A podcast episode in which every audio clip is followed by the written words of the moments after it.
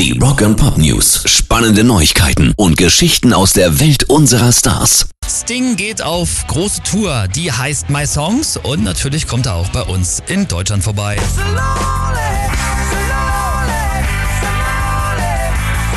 Es wird Konzerte unter anderem in Lingen, in Mönchengladbach und auch in Wiesbaden geben. Und natürlich wird er nicht nur seine Solo-Songs dabei haben, sondern auch die aus seiner Police-Zeit.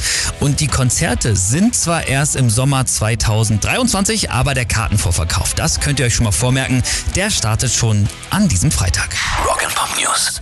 Im New Yorker Auktionshaus Julians, da sind in den letzten Tagen immer mal wieder richtig coole Sammlerstücke von unseren Rockhelden unter den Hammer gekommen.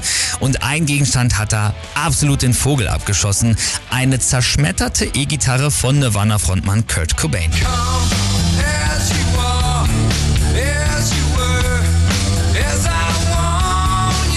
Also wie gesagt, zerschmettert ist das Ding. Trotzdem hat er dafür 486.000 Dollar gekriegt. Also nicht Kurt, sondern seine Familie.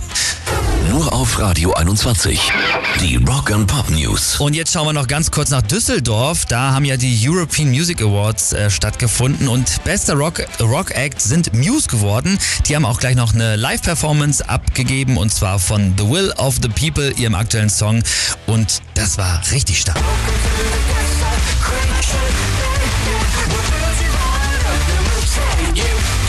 Gute Single, gute Band, also absolut stark und verdient der Preis.